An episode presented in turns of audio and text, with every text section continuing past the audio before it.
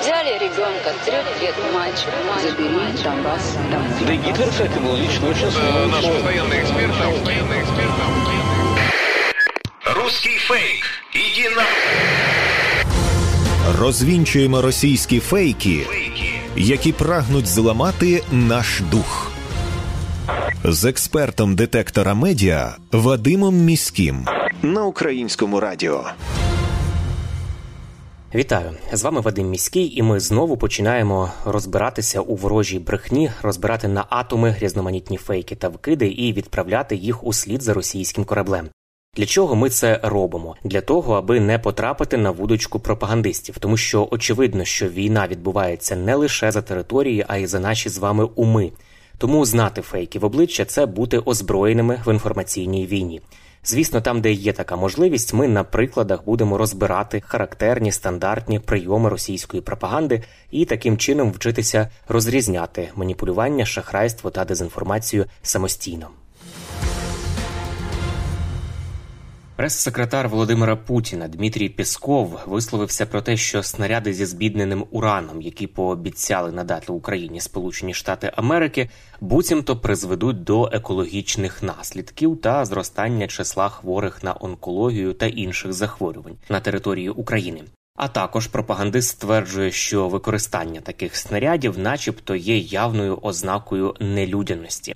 Російські посадовці і медійники різного рівня вже понад півроку твердять одне і те ж про снаряди зі збідненим ураном. Однак усі їхні твердження це цинічна брехня, яка не має нічого спільного з реальністю. І зараз я поясню вам чому. Отже, мова йде про боєприпаси до танків Абрамс, які містять у своєму складі збіднений уран, такий дуже твердий металевий сердечник, позбавлений радіоактивних речовин, але який може ефективніше пробивати броню російської техніки. Про намір виділити такі боєприпаси Міністерство оборони Сполучених Штатів Америки оголосило 6 вересня. Відповідний пакет допомоги Україні оцінюється у 175 мільйонів доларів. США. І звісно ж, пропаганда почала крутити заїжджену платівку, яку вже від початку року крутять про міфічні загрози цих снарядів для українських цивільних. Заступниця речника Міністерства оборони США Сабріна Сінг навела аргументи авторитетних організацій і спростувала заяву Агітпропу про вплив снарядів на здоров'я. Цитую. Центр контролю і профілактики захворювань Сполучених Штатів заявив, що немає жодних доказів того, що снаряди зі збідненим ураном викликають рак. Всесвітня організація охорони здоров'я повідомляє, що не було зафіксовано збільшення випадків лейкемії або інших видів раку після будь-якого впливу урану або збідненого урану. Кінець цитати. МАГАТЕ також заявляє, що залишки збідненого урану, розсіяні у навколишньому середовищі, не становлять радіологічної небезпеки для населення. Докторка Королівського коледжу Лондона Марина Мірон каже, вони не призначені для отруєння людей, їх використовують через здатність пробивати броню. Кінець цитати. Збіднений уран має більшу щільність ніж звичайна сталь, приблизно в 2,5 рази, і приблизно в півтора рази щільніше свинцю. Саме це і дозволяє танковому снаряду набирати більше обертів і ефективніше пробивати броню. Уявна ядерна загроза від снарядів зі збідненим ураном це міф російської пропаганди, вигаданий уже багато років тому. Його поширювали, наприклад, під час війни в Югославії, каже експерт у цій галузі, заступник директора з міжнародних питань Центру дослідження армії, конверсії та роззброєння Михайло Самусь. Послухаємо. Ну насправді в основному це я відразу скажу, що це міфологія створена Росією ще з часів війни в Югославії, коли Росія почала створювати саме міфи довкола використання такої зброї, е, тобто зброї з збідненим ураном. Фактично мова йде про снаряд, в якому є сердечник. З твердого матеріалу, який в цьому випадку є збідненим ураном, тобто використовуються, наприклад, ще вольфрамові або інші матеріали для створення таких твердих сердечників. В цьому випадку створюються сердечники з збідного урану, оскільки він дуже твердий і може пробивати будь-яку броню. Чому росіяни так зараз підняли таку істерику? Це можна зрозуміти, оскільки їхні танки вони не можуть протистояти таким боєприпасам, і це означає, що кожен снаряд, який нам будуть передавати наші союзники британці у цьому випадку кожен снаряд буде е, знищувати один танк, і звісно, для росіян це ще більше наблизить до катастрофи. Це був коментар експерта Центру дослідження армії, конверсії та роззброєння Михайла Самуся для п'ятого каналу. Про потенційну шкоду для українських громадян від використання цих снарядів заговорило і Міністерство закордонних справ Росії. Їхні слова прокоментував для Радіо Свобода народний депутат України, секретар парламентського комітету із питань національної безпеки, оборони та розвідки Роман Костенко. Послухаємо. Знаєте, досить цинічно чути від їх міністерства закордонних справ про те, що вони переживають за здоров'я наших громадян, тим, що воно це буде впливати на нас після того, як вони кожного дня мають е, здійснюють ракетні обстріли кожного дня і артилерію б'ють по нашим цивільним об'єктам, по нашим е, населеним пунктам. Тому що за боєприпаси, це боєприпаси просто з сердечником, який має високу пробивну можливість тієї самої броні. Він дуже твердий і ніякої радіоактивної, ну збіднений уран, ніякої радіації він і загрози не несе. Це в першу чергу росіяни зачепились, їх пропаганда зачепилась за це для того, щоб якось підвищити ставки своїх погроз, якось виправдати свої погрози. Але ми вже розуміємо, що їх погрози всі вже розбилися в українські збройні сили. Це були слова народного депутата України, секретаря парламентського комітету із питань національної безпеки, оборони та розвідки Романа Костенка.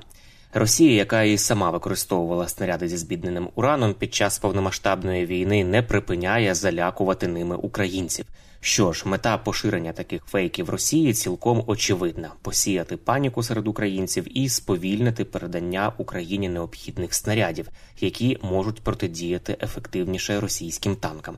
Ну а ми з вами сподіватимемося, що якомога більше цих снарядів будуть передані на озброєння збройних сил України, влучать у ціль і знищать техніку противника. Окрім риторики про онкологію, пропагандисти продовжують лякати українців ВІЛ та СНІДом. Українські військові каже російська пропаганда, начебто масово хворіють на ВІЛ, адже їм почали пропонувати безкоштовне тестування. Таку абсурдну тезу поширили у соціальних мережах, зокрема у телеграм-каналах, які транслюють про кремлівську риторику.